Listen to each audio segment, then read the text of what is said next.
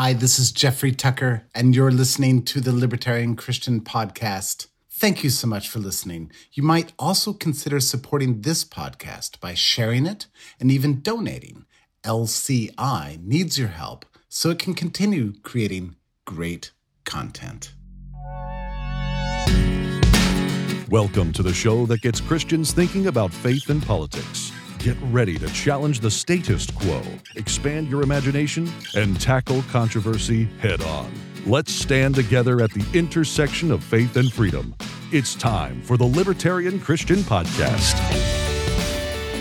Welcome to another episode of the Libertarian Christian Podcast, a project of the Libertarian Christian Institute. I'm Doug Stewart, and with me today is Dr. Norman Horn. And today we have two special guests, Armond Boudreaux and Corey Latta. They are co authors of a book called Titans How Superheroes Can Help Us Make Sense of a Polarized World. So, Armond, would you uh, introduce yourself for us and tell us a, uh, a little bit about, about you? Sure. Um, I'm Armond. I'm an assistant professor of English at uh, East Georgia State College in Swainsboro, Georgia. I um, I've got sort of a, a, mixed professional background. My degree is my PhD is in fiction writing um, but I also studied early modern British literature. I've got three books out, including the one that we're talking about on this podcast, and they're all in three very different areas. Uh, my first book was a novel called That He May Raise, just sort of a, it was a literary novel, sort of in the style of let's say Flannery O'Connor. I have a, a book called Animus Little Gods, which is a, a dark fantasy uh, set in a post-apocalyptic future. So you know, big jump there. And then and then I have this book about superheroes and politics. Hey, I'm Corey Latta. Um, my background is in literary studies and uh, before that religious studies. So i my phd in early 20th century british literature. Came to that via religious studies and particularly new testament studies with a little bit of philosophy and uh, theology thrown in there. I am the author of five books including this one um, some in the area of theology and biblical studies and then uh, some in the area of early 20th century literature. And one of my primary figures I work on is C.S. Lewis. So I've got a book on C.S. Lewis and um, the art of writing, and a book on uh, C.S. Lewis's theology of time. And yeah, met actually met Bo uh, in our doctoral program. So we were at school together at University of Southern Mississippi you know, we're having you on today to talk about your book Titans, which I strongly recommend. Both Norman and I have have read it, and we just have thoroughly enjoyed it. Read it pretty quickly because it was just kind of the material that we we like to read, and uh, it's just it's just fun to read. And to their credit, it's easy reading too. It's it's not difficult to get into, and you'll have a fun time getting through it. Yeah, yeah, it was. It was very fun. Uh, in fact, my son, who uh, is is sort of into this kind of stuff too, he was always asking me like, "Well, Dad, what, are you are you reading that book about about superheroes, about comics?" Hmm. Uh, and I'm like, "Yeah, that's what I'm reading because I'm reading. I was reading on my iPad." You know, one of the things that some people might wonder is like, you know, why why are we talking about superheroes on a podcast that is often about Christianity and libertarianism? And I think that might become evident later. But you know what? This is just this is just a fun topic to talk about. And this is our podcast, and we're going to talk about something really fun. yeah, yeah exactly.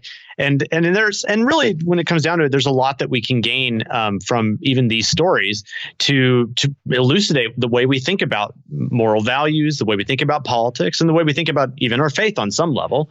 And and these guys are are perfect to kind of explore that with us. And uh, so so let me again, you know, uh, say thank you guys for joining us as well. Yeah, we're glad to be here.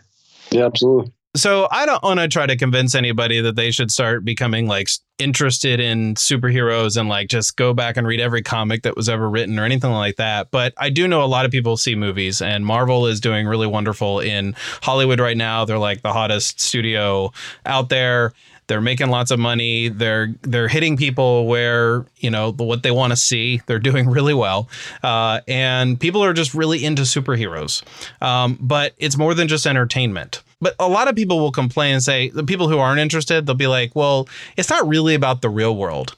Uh, because these people are either from another galaxy or they have, you know, they're not just stronger humans, they're superhuman or they're something altogether different. So, what is what is the value in watching a movie like this or even reading the comics? I think when people uh, when people say that it's not it's not about the real world, you know, that there's there's nothing there that can they can really teach me anything about you know what it means to live in this world. I, I would I immediately think of a book called Civil War. Uh, it's a it's a Marvel Comics book.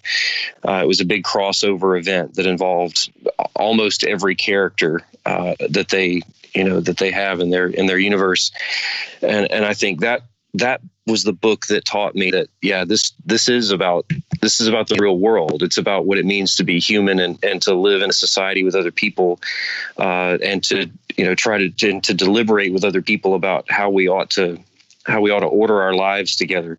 Um, the, the the basic story uh, i know a lot of people have probably seen the movie that came out in 2016 the, that movie is very loosely based on uh, the comic book. What happens in the comic book is you have a, a group of young heroes who they they act irresponsibly uh, in going after uh, some bad guys. And I mean, they have good intentions, but what their actions ultimately lead to the to the destruction of a of an elementary school in Connecticut um, and the deaths of you know hundreds of people. And uh, as a response to this, uh, the the American government, with the the full support of of the American people, they passed the, a superhero registration act, which is uh, basically what it does is it is it it requires all superpowered people to register with the government, reveal their secret identities, and then from that point forward, if they're going to act as heroes, they're going to operate as heroes. They have to do so under the authority of the of the federal government. Essentially, they become you know super police or uh, you know a super national guard or something like that, and they they only ever they can only ever act uh, with uh, with the um, the authorization of the, the American government. Well, this splits the heroes down down the middle. Uh, uh, the ones who support registration, who think that this is a good idea, they fall in line behind Iron Man, who becomes sort of the the face of the pro registration movement. Then you have uh, Captain America, who sides uh, against the government, who's who says no, this is not a good idea. Uh, there, there are a lot of dangers in doing this. Uh, it takes away uh, the freedom of you know, the freedom of the heroes. It takes away their freedom of choice. Uh, you know, before they can do a good deed, they have to ask for permission to do it. There are all, all sorts of problems with this, and a bunch of a bunch of the heroes fall in line behind it behind him, and so you have this big conflict over whether or not you know the state has the authority uh, to to regulate superheroes. That was one of the first comic books that I read, and when I read it, I thought, my goodness, this is America. This is what what it feels like to live in America right now because it's not the good guys versus the bad guys. It's the good guys versus the good guys. It's you know, it's decent people uh, with very different ideas about how society ought to be ordered. Uh, and that you know, I thought that's that's exactly what it feels like to live in America right now. So yeah, I would say that these books have tremendous relevance to um, to the real world. So in other words, there's always and and this happens all over comics from whether you're reading them from the 60s and 70s or now there are issues that are happening in our society today that are kind of being reflected in a in a world that they're rewriting for our sake in order to elucidate issues in a particular light. Uh, yes, that, absolutely. Yeah, so if that's a you know if that's a fair description, then then that gives us kind of a, a really interesting take on the value of these types of stories to provide us with narratives that help us identify ourselves in in different ways. Not in the sense of of uh, I guess like identity politics. I don't mean that. I mean more like they they give us uh, they give us words to speak or narratives to to fall back upon that illustrate um, the types of values that we want to hold that we're trying to work ourselves through. Right. Yeah, I, th- I think that's absolutely absolutely right. That these these stories are about. I mean, essentially, all story is about the self and the other. Um, and I don't know that there's a genre or a kind of literature, kind of medium that exploits, and I mean that in the in the best possible way. In the good sense of exploit, yeah. Right, right. Um, the heroic sense. Um, I, I don't know of a, of a medium that exploits what it means to be a self in a world of the other. and how you negotiate that relationship and the conflict. Um, what it means to be a, a moral being in a, a very gray a or immoral world. So I, I, just don't know of a medium that that uh, exploits in the in the in the best possible sense what it means to be a self in the world of the other, what it means to be a moral agent in an a or immoral world, um, what it means to form identity. Uh, I just don't know of a medium that does that better than this very hyperbolic, animated world of the comic. Um, it's just to me the the best thing going in terms of presenting identity. And again, not not in the sense as you mentioned of identity politics, but just identity of the self um, in a world of multiple identities and how those things uh, play against one another, often violently and often peacefully as well.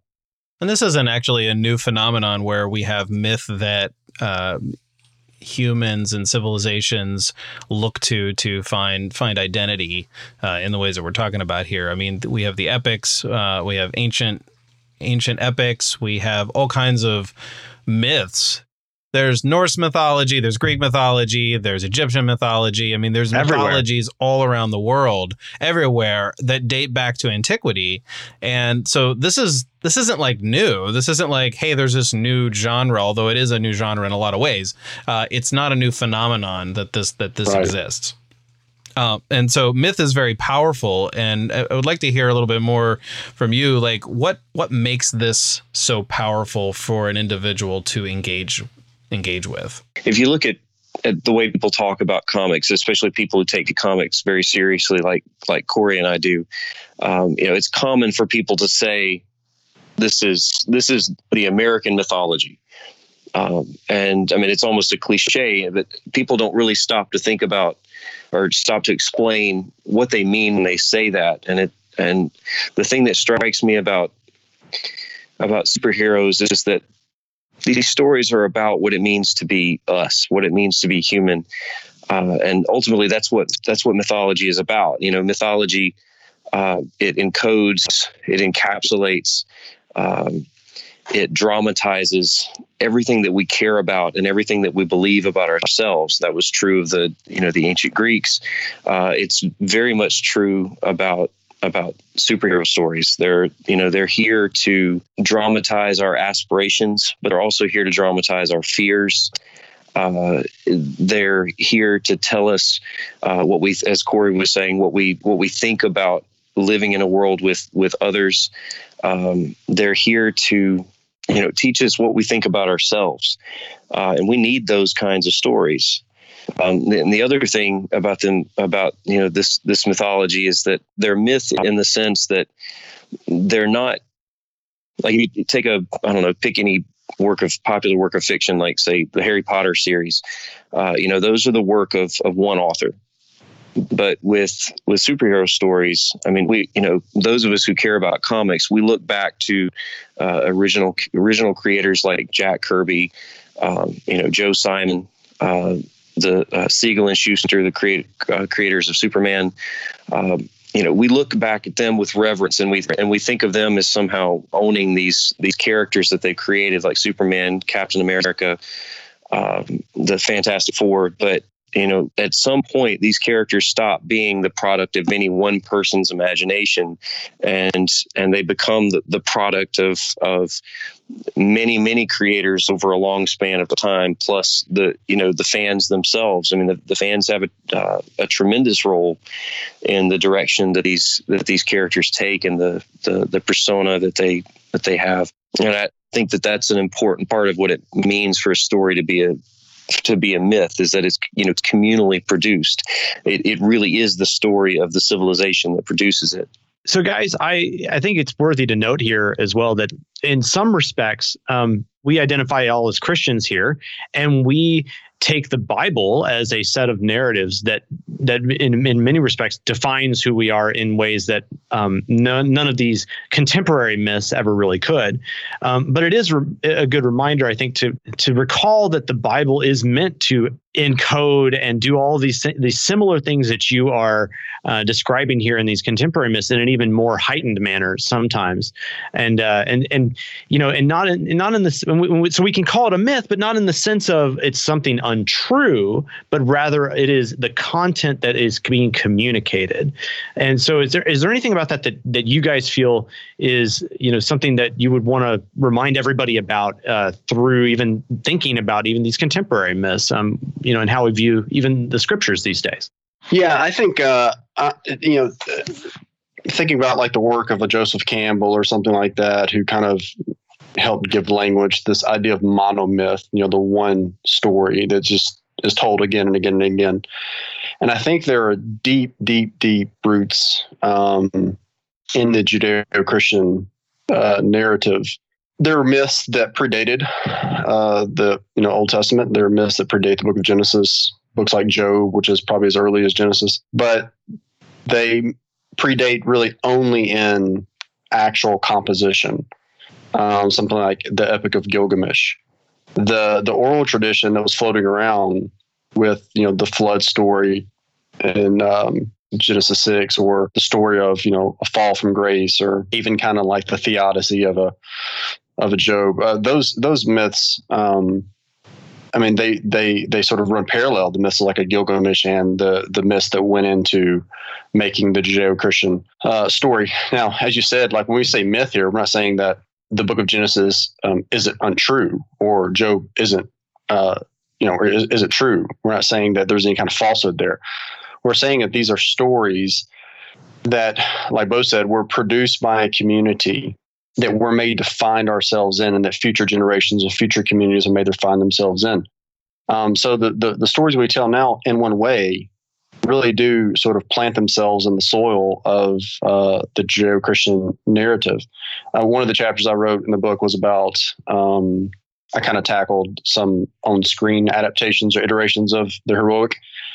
And one I did, I'm just a really big fan of the Daredevil show on Netflix and uh, I love the the Daredevil mythos as a whole. And one way I think to understand that myth, because I really do think there is essentially only one story. I think it is kind of the hero story. I really think our lives even work out this way. We're sort of the hero of our own of our own lives, and we find ourselves on this kind of quest. Um, the story of Daredevil to me was was just a retelling of the prodigal. That there is this kind of um, loss and this uh, exilic feel where he's separated from his father and um, is sort of just a wandering prodigal spirit given to violence, turmoil, conflict, and that the the real tension and beauty and draw of a of a daredevil is uh, there's a great moment in the in the Gospel of Luke when we when we find the, the prodigal story that when he's sort of laying in the in the mire and the and the slop, the text tells us Jesus says he came to himself and then begins to make his trek back to the father. And I think the real tension and the beauty and the agony of a daredevil is you see the character sort of come to himself. That he's got this kind of moral imperative. Uh, it's a messy one and it's a controversial one. And you see him as he comes to himself sort of walk his life back toward a kind of home and represented uh, in large part by the priest. That is the Judeo Christian story. It's not just a prodigal going home, it's the entire Christian canon I mean, the, this is the story told from Genesis to Revelation that we were exiled from a place of belonging and acceptance, uh, that we were meant to be contained and to belong, to be home. Um, that one of the most damning phrases in all of Scripture is in Genesis 4 when we're told that Cain dwelt east of Eden. Of course, the great right. novels uh, named after that. That that's a that's a haunting phrase.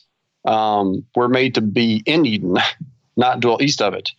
So you see this remove that carries the nation of Israel all through uh, the wilderness wanderings, um, all through the struggle to inhabit the land, all through their exiles, and um, God's desire to bring them back in. So all of a sudden, the New Testament picks this up.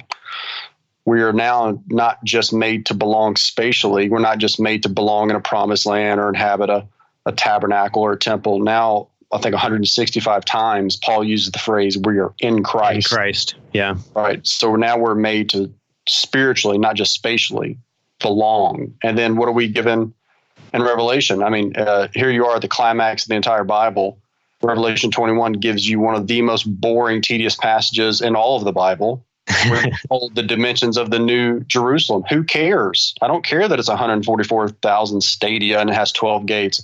What does that matter to us? Well, it's a very, very important passage given the overall myth of Scripture, and that is John relaying to his audience that, uh, you know, via this vision, that you are going to belong very specifically that there are walls and boundaries and borders, and you're going to go right back into this place of containment, uh, properly being a creature.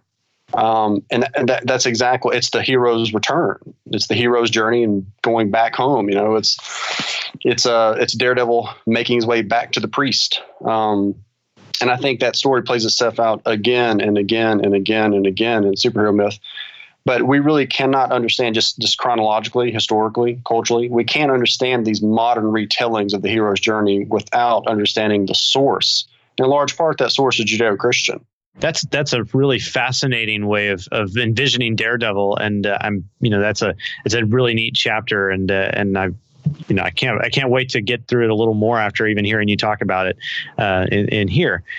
Um, one one thing I'd like to kind of get to then is uh, you know as we as we approach these new newfangled myths, if you will, um, is that you know you guys talk in the book about how comics and these superhero stories uh, build up a moral world and and they allow us to kind of have a, a moral playground with which to play with ideas and uh, so, kind of talk. Can you guys talk about that? And and you know, why is that important that we have this opportunity to have a moral playground that's kind of not set in our normal day and time? Go for it, Bo. Well, well, for one thing, it's it's a whole lot safer uh, to, to yeah, you know, to be able to figure this stuff out uh, on the page or on the screen uh, rather than have to figure it out in the real world. Uh, the the the book that really turned me on to thinking about comics in this way is a book called Kingdom Come.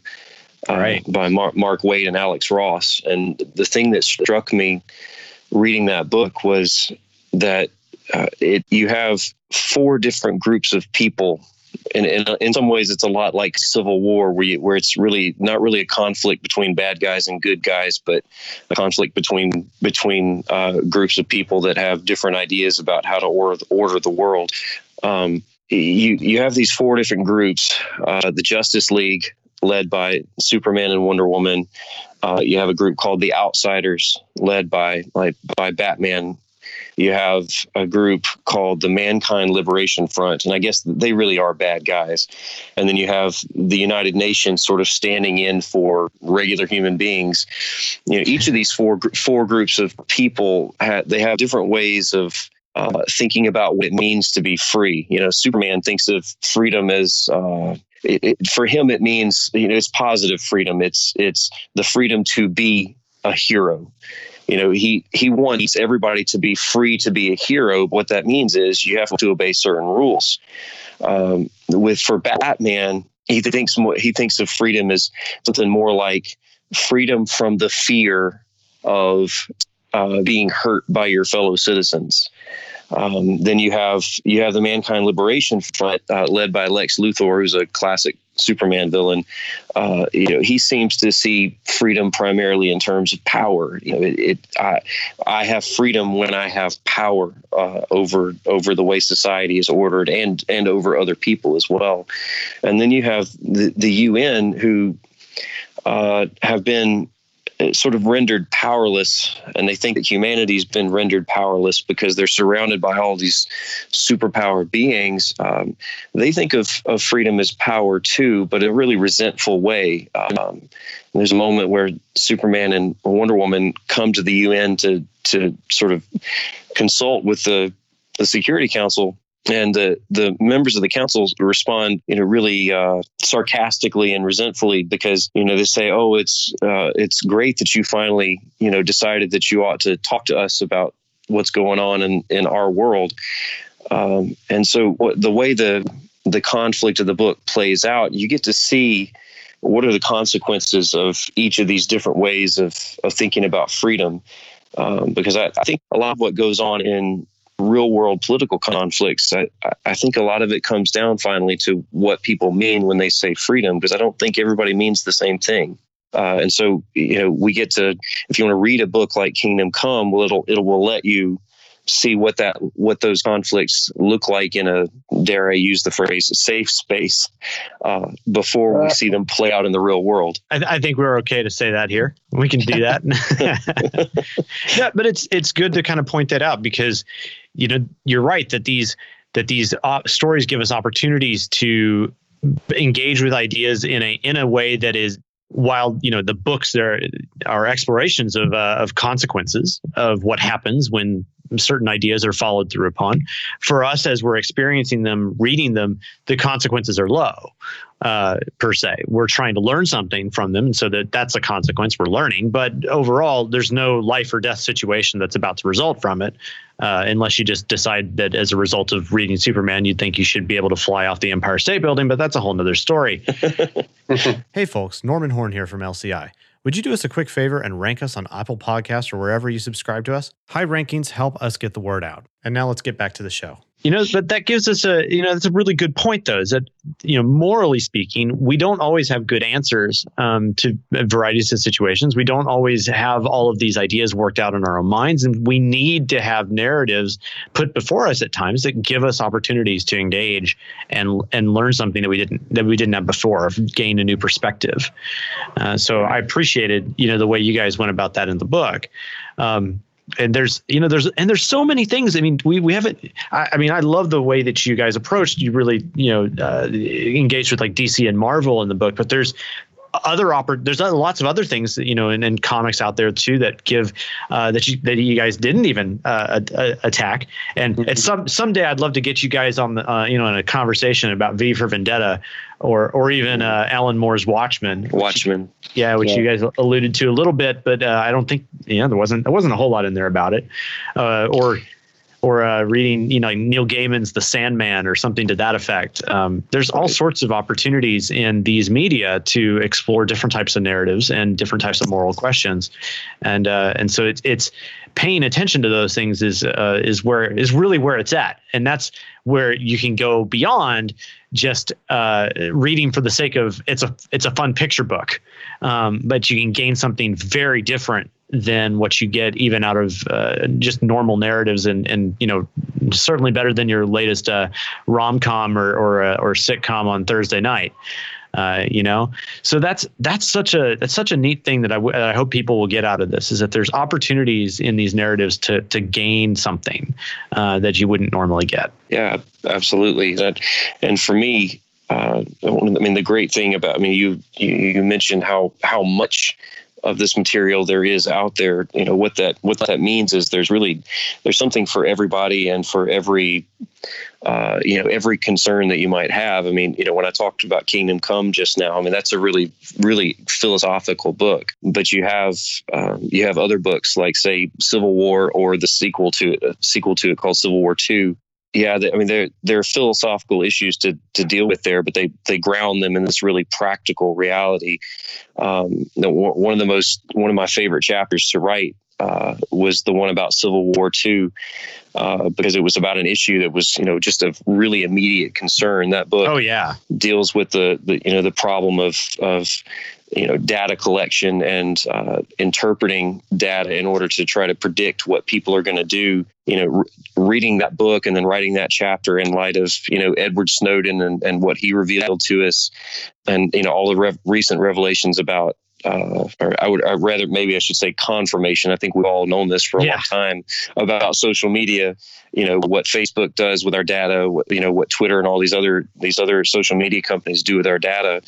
Um, you know, it was a lot of fun to write that chapter. And, and there are a lot of comics out there that, you know, that take this stuff and yeah, it's, you know, it's, it's, it's philosophical. It's, it's, you know, it's high level, but it, but they, they do a good job of, and, and it might be something that's, unique to mythology or unique to even the, you know, the superhero genre. You can take this stuff and you can ground it into, in something that, that's very practical and easily accessible. Uh, and it you know makes sense in a in a, uh, a real world context, I guess. Yeah, it's. I mean, just sort of minor aside in Civil War II, when when it basically becomes evident that the mutant that has this knowledge of the future uh, is essentially is essentially agglomerating massive amounts of data in order to in, in order to make the prediction of what's going to happen in the future and that's what you know essentially the minority report you know narrative of the right. whole thing is is built upon this idea that if we know the future a little bit oh maybe we can prevent it or things like that uh, you, you kind of right he's basically a living algorithm yeah, and and it's very much like if you've seen the movie Minority Report, it's it's kind of that sort of thing. Yeah, uh, right. But like it, when it's revealed that that's what's going on and it's just it's a it's a massive big data problem that he's solving in his brain right it's just like oh my goodness they yeah. really they, they talk about dropping a prescient problem about what's going on right now yeah. i mean just search you know you google search a big data moral issues right now and you'll find article after article in every single major publication of talking about what's going on here because nobody knows on some level what to do with some of this. And so a, being able to explore it in this sense was very interesting. And it's a, what a great way of, uh, of getting a, you know, making a, an interesting contemporary point when ad- addressing a moral issue. Right, and that's what I thought was brilliant about Civil War II, because I know when it the series was first announced, I saw a lot of comics fans, you know, groan like, "Oh no, oh, we're doing this re- again." Yeah, we're, we're, doing Minority Report again. And mm-hmm. the thing that I thought was was great about Civil War Two is that okay, it, it took the basic idea that comes from the Philip Philip K. Dick uh, short story and then the the Tom Cruise movie. Yes, that's true. But what Bendis does in that book is he as he takes it takes the idea and he shows how it could actually work in the real world. Uh, you know, it's not it's not a psychic that's doing it. It's essentially a guy who can do what a computer algorithm does. You know what? You know when you go uh, search for something on eBay and then you see ads for it on on Facebook or on Twitter or wherever. I mean, he's doing what that does, mm-hmm. uh, only in a more advanced way. And and it also kind of you know this leads us in in a way into a into a uh, you know perhaps the the most important part of, of our podcast at least as a as a as an organization where we talk about politics because you know superheroes like this have power uh, and and power in ways in which normal people kind of don't right mm-hmm. that they're they're either they're mutants or they're geniuses that invent amazing suits of armor or they have uh, varying you know uh, abilities added onto them uh, from whether bitten by a spider or you know hit by x-rays or whatever right? That the the origin story really isn't that important anymore in, in, in that respect. Right. but rather you know that there's something different and that has interesting political ramifications on some level because this you know the state uh, it, it, you know from a basic definition is is one that is a a group of people that claim a monopoly on the use of force. And uh, and that puts them apart uh, from normal people on some level and so exploring how an individual who has certain power above and beyond uh, that of a of the, the group around them um, is is kind of important here. And so you know that that's sort of on a high level. That's kind of what's going on uh, from even a political point of view. But then then you get even deeper and you talk about the the political uh, the political ramifications of the world around them that they're interacting with, and that I mean that's the point of Civil War, Civil War II, Watchmen, V for Vendetta, as I mentioned, all sorts of different things. This is always a prescient point in comics in general. Yeah. Uh, so guys where do you where do you kind of start with when you start talking about politics and comics of all things i mean some people would say hey this is this is just the fun reading material uh, there's nothing there's nothing to do here we're just uh, about politics but what would you guys say is where where one should start think about politics sort of deriving from this idea of the polis and the polis uh, in greek being you know a community or a um, a city comprised of its citizens. I mean, on the most basic level, politics is just about how you conduct yourself in the city, how you are and how you act, and how you project yourself as a citizen. So, in that sense, to tell a story about kind of going back to where we are saying about the self and the other, but to tell a story about one person in life among other people living their lives is a political story. Mean, that's essentially what um, the polis first and foremost is. But then, uh, you know life among other lives uh, is is it that simple it's not just communal there begin to be formed uh, hierarchies and and uh, policies and you know sort of best practices and, and things like that to determine regulate and make more efficient life in the polis so I think the first point of contact is comic books address that. What makes comic books different from some sort of realistic, you know, fiction is um, how high the stakes are. The stakes are raised because it's not just a uh, quote unquote normal person who's um, capacity can somewhat match his character.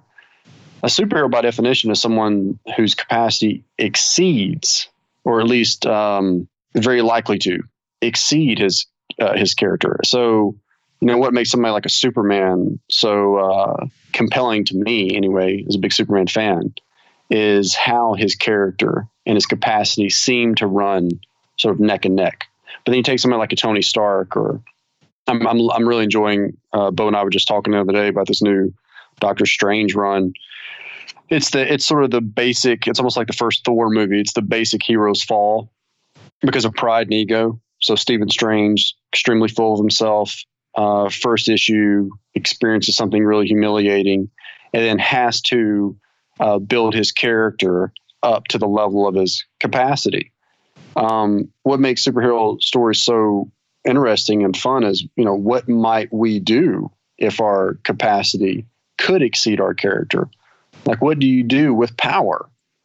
It, it's it's um, hard enough I was going to say it's easy, but it's really not. It's hard enough to just sort of be a uh, a, a well-meaning, productive, responsible citizen in the polis.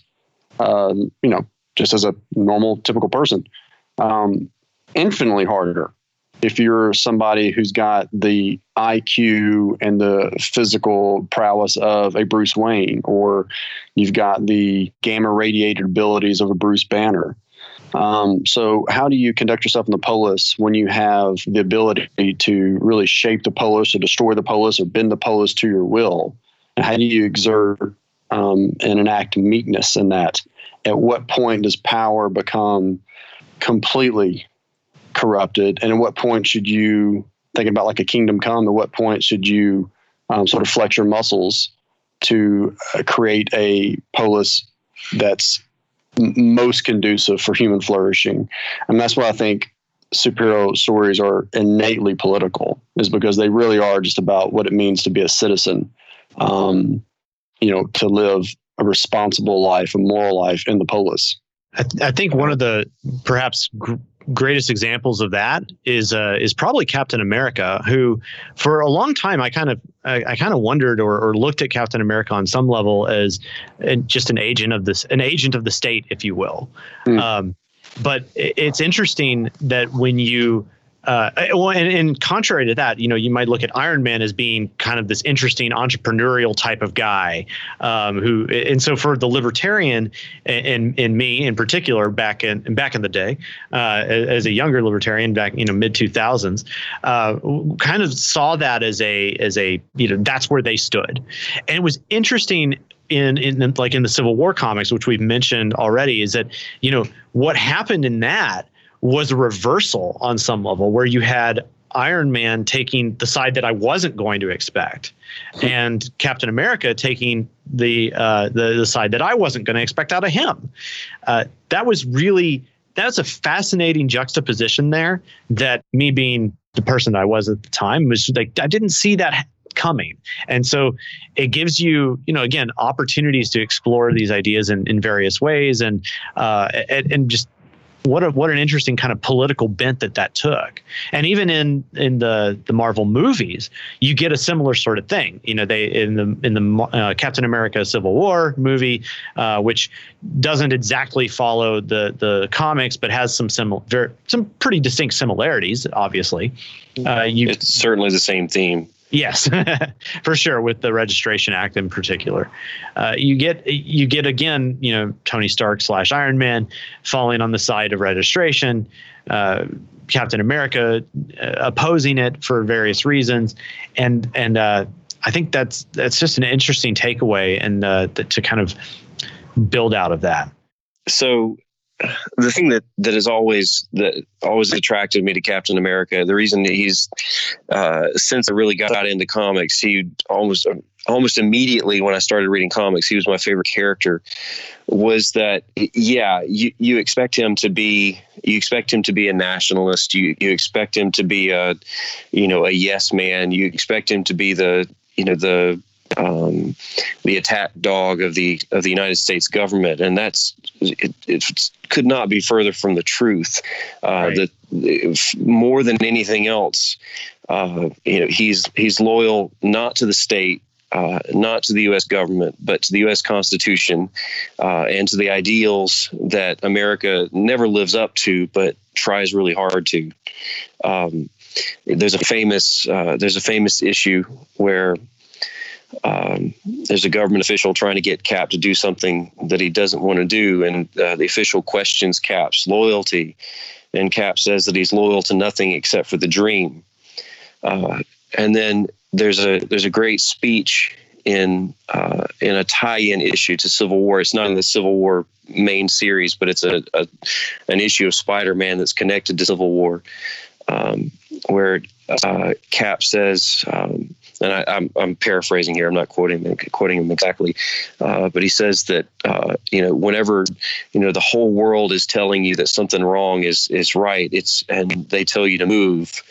You know, he says uh, it's your job to plant yourself like a tree next to the river of truth, and say no, you move and I and I love that line. And I terrific and line. Yeah, it's a great line. They use it in in the Civil War movie, but they leave out an important part that it, that that's my one complaint about the Civil War movie, is that in the movie the line is it's your job to plant yourself like a tree and say no, you move.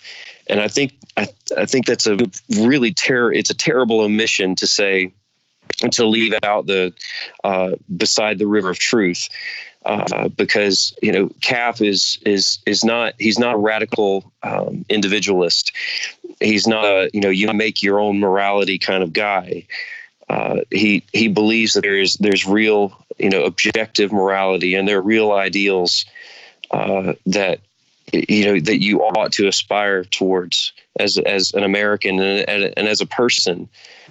Um, and that's what he stands for. Um, he's he is Captain America, but not Captain the United States government.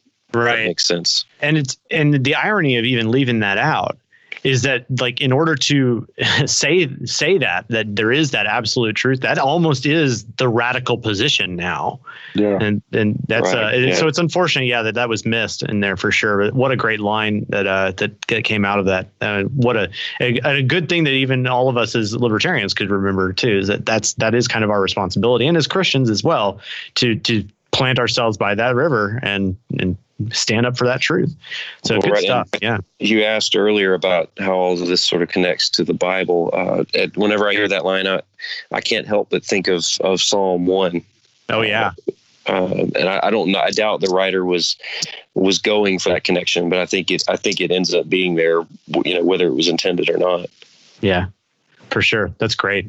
So our conversation has shifted from a lot of you know talk about you know the the comic stories, and now we're kind of like talking a little bit more about the film. So this is kind of probably a good good direction to go with with the conversation. You know, uh, just a quick personal story. One of the things that I have done this year is with my ten year old son we basically binged watched all of the Marvel Cinematic Universe movies in preparation for going to see uh, Infinity War before it left theaters. And uh, so we did we did lots of binge watching. I think it was within like two to three month period. Uh, we um, yeah, it was it was quite a trip, and I I actually was like really excited for a number of reasons. One of them was I would get to rewatch a couple of the movies that I had seen because I really hadn't seen most of them. I had seen them sporadically. I saw Iron Man. Um, I really was a big fan of Iron Man. I avoided Captain America for the same reason that Norman mentioned earlier that he was you know not really into Captain America because of the the the uh, mis- misperception there. Uh, I had the same experience as Norman did there, uh, and so I I knew that the types of things his friends were watching the movies or had caught up and they had seen some of them along the way, but I knew that watching them with my son would give us things to talk about, would give us themes that would carry our conversation well into summer and and I'm sure well well beyond. You know, he he bought his first comic book. It was a Spider-Man comic book about two weeks ago, um, Oh, and I think there's going to be a lot of themes for us to talk about. yeah. so there's going to be a lot of themes to talk about, and I actually did not realize. And I hadn't read your books yet. I hadn't read your all's book yet. Uh, uh, when we were kind of walking through, I mean, we were watching three movies every weekend, like on a Saturday, and it wasn't even raining. That's a lot of work. um, much to my wife's chagrin. Uh, yeah, it's a, it was a lot of work. No, it was a lot of fun. Uh, I really enjoyed it. But we we saw, I saw, and picked up on a lot of themes that I'm like, oh wow, we're he's dealing with this now, or there there's things that are being touched on that I can converse with him, and you know, and and there were a few moments where I'm thankfully that joke went over his head because he wouldn't get it uh, because he was only ten. But anyway, I want to lead that up to this because I know that this is this can be the kind of thing that you can talk with your kids about depending on their age, and you can talk with other people about this. There's a lot of topics we've talked about them already in this podcast. You deal with them in your book. But for those who may not go back and read comics, I've actually started reading Civil War uh, and am working my way through that. But I'm a big fan of the movies. Uh, I want to ask your opinion about the movies second, and we'll get to that. But what would you want listen our listeners to take away from whether they read your book or if they they just finish this podcast and they start watching these movies uh, or watching them again? What are they to look out for? Uh, and I don't mean like watch out, but like what are they to look for in the in the sense of what can I gain that's more than just I want a good movie? And I'm sorry, listeners, if now you can't just watch a good movie and not think about these things, but sorry. No, that that was the point of this. We're, we're, we're, that's our surreptitious goal. Okay. Make Okay. everybody think. Sorry, sorry, not sorry. How about that? Right. Yeah. uh, I'll let either of you answer that to start. Yeah, man. There's a. Um, I'm such a big fan of the the MCU, and I mean, I know we're kind of. I'm, I'm really just thinking about Marvel. when I'm talking about movies. Um, DC would be a dicier conversation, but um, I uh, Is there a short explanation as to why that is? they just don't have their stuff together, man. I mean, they, I'm sorry, just the quality of storytelling is just not there. Uh, there's some there's some gems, and I'm actually one of the uh, Bo and I both are in the minority here. Um, we're sort of the remnant in that we actually do like um, Batman versus Superman. Um, we we like Man of Steel, uh, Justice League. I, I, I- I'll be honest. I mean, Justice League. I I was fairly disappointed in, but I did enjoy it um, until Infinity War came out, and then it's just like, oh wait, this is what it's like to be excellent. yeah. Um, Got it. Okay. Well, I, here's a. If you want to talk DC for a second, though, you know, let's say if you're watching through, you know, the the Chris Nolan Batman series, that's a different thing. Yeah, yeah, yeah. That's Yeah, a different thing. like- for me. But what a great series! And what are some of the things that you you know? What should we be on the lookout for there? Yeah, so I mean, like the Nolan series, particularly, I uh, I just love the the moral gray of the of the story. I love. I mean, even even titling it, of course, getting it from the the comics, but even the title, The Dark Knight, and uh, you know, Batman having to take on this persona that's perceived to be kind of a public anathema, right? He's um, he's inhabiting the polis in all the wrong ways, and him very sacrificially taking on that persona for the greater good. Um, I love to see moral ambiguity and moral tension in a, uh, a a comic book or superhero film. One thing I really like that's um, you you really see it in the Nolan series, and you see it a ton, especially like Peter Parker or somebody like that, or what they're really doing with Tony Stark and his he's got this compulsion, mostly out of guilt, but this compulsion to to help to be a sort of a savior. As I really like the idea of human desire, like Peter Parker so badly. At least this, you know, this this current iteration is really well done. So Yeah. badly wants to belong, so badly wants to matter, so badly wants to be counted as someone. Um, just a beautiful moment like Infinity War. It's really, really kind of humorous and quick, but you know when um, it's clear Doctor Strange and Iron Man and and Spider Man are are headed to uh, space. They're going to go to to planet, you know, planet Titan. Uh, you know, Peter Parker, Spider Man's badly wanted to be one of the Avengers, and finally, you know, the die is cast, and Iron Man just sort of kind of mockingly knights him and says, All right, kid, you're an Avenger. And Tom Holland, the, the actor there, does such a great job of showing how sad and how exciting that is for Peter Parker. And you just see this desire um, that I, honestly, it's what I, I want to raise my kids in. Like he wants to be a hero.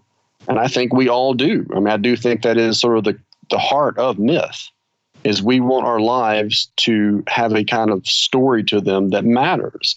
Um, so I love looking for stuff like that. There's all kinds of psychological themes to pull from, uh, as well as you know, take a Superman and you you can see messianism. I mean, Judeo-Christian messianism all in it. So there's just a there's a lot, but those are a few for me.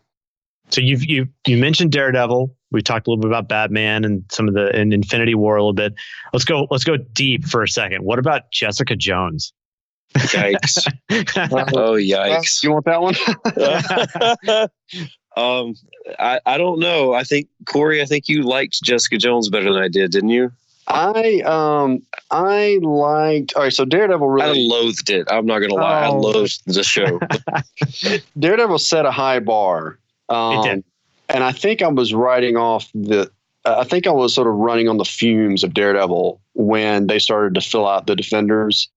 So Cage, Luke Cage for me, uh, he had me about halfway through, and then really I started to dislike the show. Um, Iron Fist had all kinds of disappointments to it, but there, yeah. were, some, there were some really solid episodes. Um, it had its moments. Had its sure. moments, right. Punisher, I'm a big Punisher fan, and Jon Bernthal loved it, what they've done with him. Bernthal was great. Yeah, it was great. He was only kind of born for that. And Jessica Jones, to me, um, I there were some moments. And here's what it was: I just like David Tennant. True. That's really what it, to me. He kind of that, that I, I, haven't even seen beyond the first season of Jessica Jones. I mean, it was okay, he yeah, carried the season. Either. But what it's interesting, if I were to you know hazard a guess, I think one of the the the really unusual things that you know, I, you, you hardly ever see this uh, except in one other place that I, I, I, can remember really in, in comics is this idea of like what happens in kind of moral agency yeah. when you have this uh, person that's able to kind of control other people with the sound of his voice.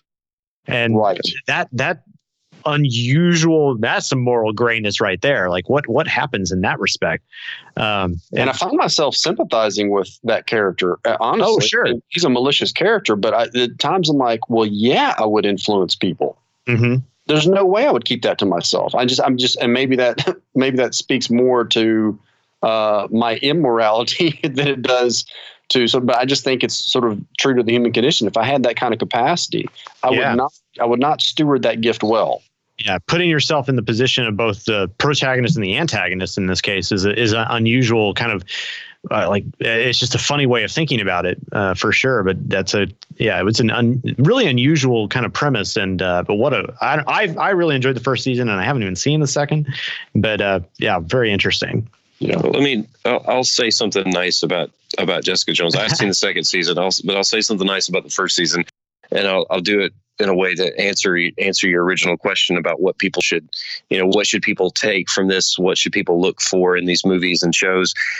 To me, the central theme of all of them, and and this is really where where they they really touch politics, is that if you look at all of these heroes.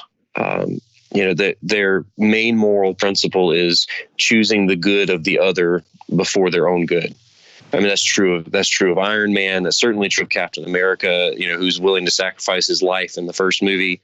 Uh, you know, he easily chooses to to give up his own life. It's true of Thor. It's true of all of them. Uh, you know, that's what to like to me that's the that's the spirit of that's the spirit of good politics of good state and statesmanship. I think that's what's missing from from our politics today you know people who are willing to choose the good of the other before their own good okay? So eh, if, when i look at jessica jones you know i reacted strongly to that show. I hated it. I watched it from beginning to end. I made i, I made all the way made it all the way through it. And it, the thing that the thing that i think I, I disliked the, the reason it was so hard for me to watch was because she's such an unlikable character. Yeah. Like the, the, I was so, so little that I could like about her, and yet, and and, and she's and she's constantly, uh, you know, mouthing off to people, telling people that she doesn't care. That she just, you know, she's a she's a misanthrope. She she hates being around people. She doesn't want to do good for people, and yet, and here's where I'm going to say something good about the show. And yet, she still does the good thing she still chooses the good of the other before her own good mostly. I mean you know it, uh, sometimes kicking and screaming but she still she still does does for the other. And that's the thing that i think i mean at, at bottom i think that's what what we ought to take from all of these films uh, all of these books. Uh, that's the real animating moral principle i guess. Yeah, let me let me add to that too, because the way I kind of interpreted it on, on in part was that you're watching a traumatized individual come to grips with how to re-interact in society in a positive manner. Yeah. And that that to me I thought was really interesting. Is not something that we'd seen quite uh, in, in is from what I recall in most other you know comic book presentations and in film. Maybe you can approach that with like Wolverine on some level, uh, but that's like that, that's a, a whole nother story, right? So I, that's what I got kind of got out of it is that she is that misanthrope, and it's because of her experiences, but she's trying like to kind of figure out where. Yeah, She's not supposed to be liked.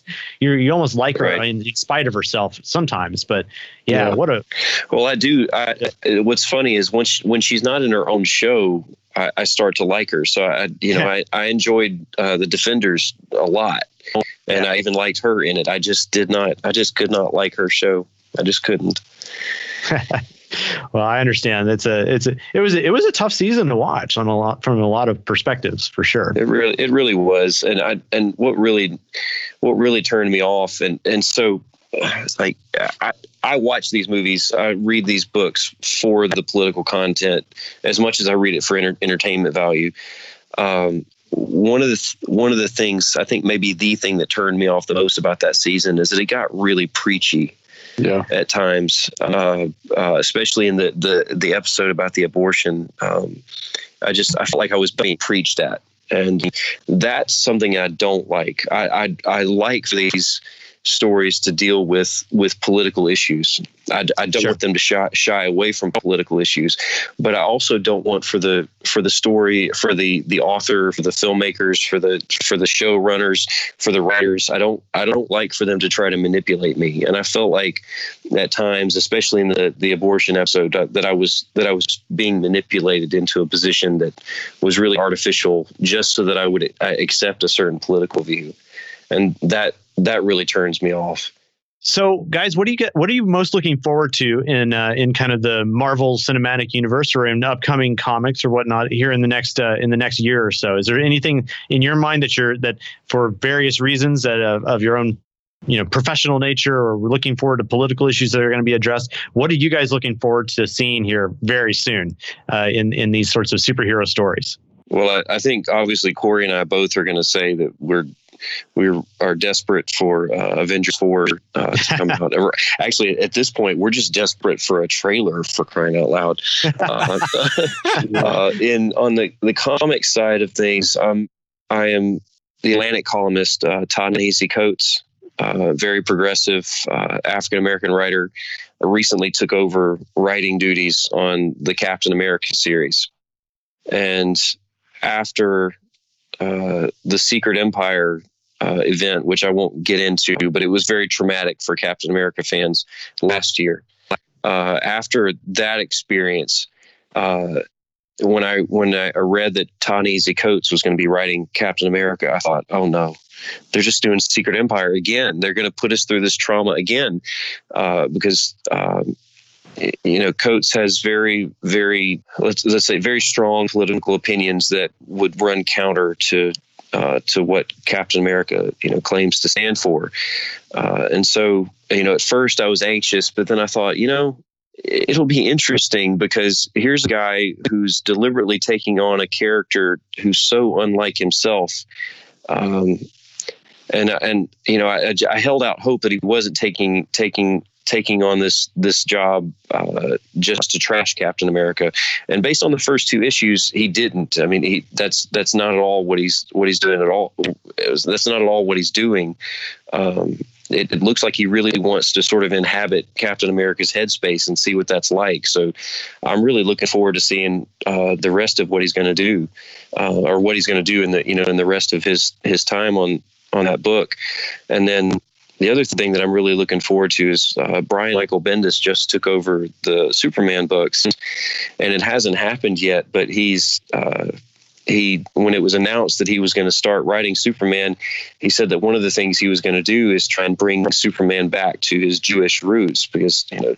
Um, uh, Siegel and Shuster were were both uh, were both Jews, and uh, you know you can see. I mean, there's there's tons of Christian iconography in Superman's story, but there's also uh, very much the, the story of, of, of Jewish immigrants in Superman, uh, early 20th century Jewish immigrants in Superman as well. And so I'm really interested and excited to see what they're going to do with that, or what Bendis is going to do with that. I mean, yeah, I uh, I I second both of those. Um, runs the current captain america run the current superman run i'm i'm really enjoying them looking forward to to more. I mentioned earlier that I'm uh, really enjoying this current Doctor Strange run. I'm a big Doctor Strange fan, so I look forward to seeing how this run will play out, and I look forward to the eventual Doctor Strange sequel in the MCU.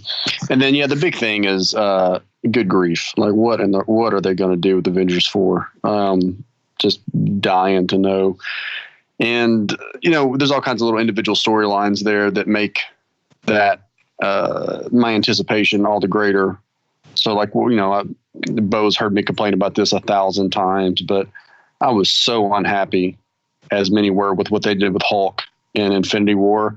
So, what what are they going to do with that arc, and how are they going to redeem him? Um, the the Captain Marvel movie coming out. I'm really really fascinated about the chronology of that. It's supposed to take place in the um, in the 90s, I believe. So how they're going to both fill a chronological gap and progress the story with a with a uh, you know movie that takes place in the past. I'm fascinated by that. And then I really want to see. Um, I think Bo and I are both excited about the Aquaman trailer. Um, I'm excited about the the sort of the buzz around Wonder Woman 1984, and uh, really want to see DC kind of find that magic. Um, you know, I would love to see somebody like a James Gunn. I know he's sort of a figure of controversy right now. I think that's overblown, but it's clear that Marvel's probably Disney's probably not going to have him back, and DC wants him badly. So I would love to see James Gunn, who I thought did a great job with the Guardians of the Galaxy uh, movies. I would love to see him at DC. Um, it's just that this is really just the golden age. If you're a comic book fan or a superhero nerd, this is this is the time to be alive. So For sure. there's a lot to look forward to why has Marvel succeeded so well? Like, what have they done to actually like bring people to just give them tons of money and, and why is DC struggling um and and I don't mean this to be about Marvel versus DC but like there's something really really poignant about why people are going to these movies. I mean, it, it the last few years people have been kind of criticizing Hollywood for not having unique storylines and how they're like re- I mean, we've got like six, you know, we're like Fast and Furious number 45 now or something, um, which I'm not, I mean, I've seen at least a couple of them and I'm not poo pooing those movies, but, uh, but, uh, you know, like it, there's only so many stories in the world or something like that is, is, is, what I've heard before. And so why are, why are comic book movies so, so enticing? And, and you guys can just kind of critique anything and, and go any, anywhere you want there. Um, well, I, I think that there are four or five answers that I can think of to that question. The first is, I think people care a lot about superheroes because uh, we live in an increasingly secular age. Uh, you know, people don't um, people don't have a religion anymore. Uh, people don't believe in God anymore. Uh, and I think I think something needs to step in and and uh, fill that gap. Uh, I think that's part of it. Now, when you when you ask why why is Marvel doing so much better than than DC? Um, I think it's because Marvel Marvel can take the material and present it in a more accessible way than than DC has been able to so far, at least in, in their shared universe. Now, the Dark Knight movies are a different story.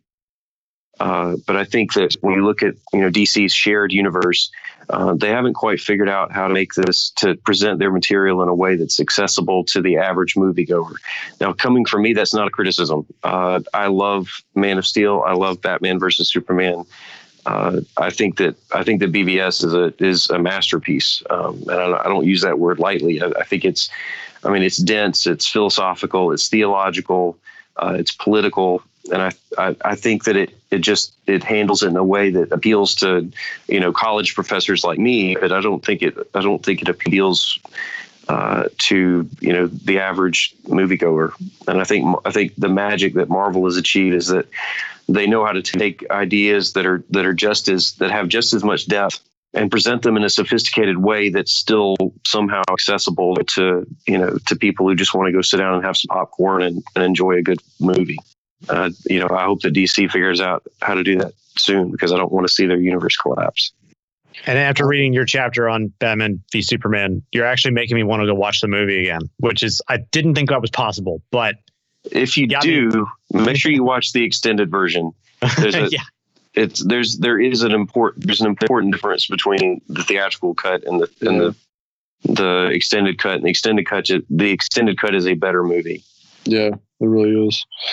um, I think what Marvel's done so well is, uh, uh, you know, I, I wrote about this probably five years ago, uh, which is so much more true now, is they have mastered what I was sort of calling composite storytelling. They just really see the whole. I mean, they see both the the forest and they understand the importance of each tree. And um, DC just seems to be fragmented. They don't have a cohesive vision. And I think, think really it all has to do with Kevin Feige and uh, his overall sort of vision for the the universe there. And uh, so you have that at kind of the macro level. There's just a great vision. Their vision casting is superb, and they really do plan and plot so far out.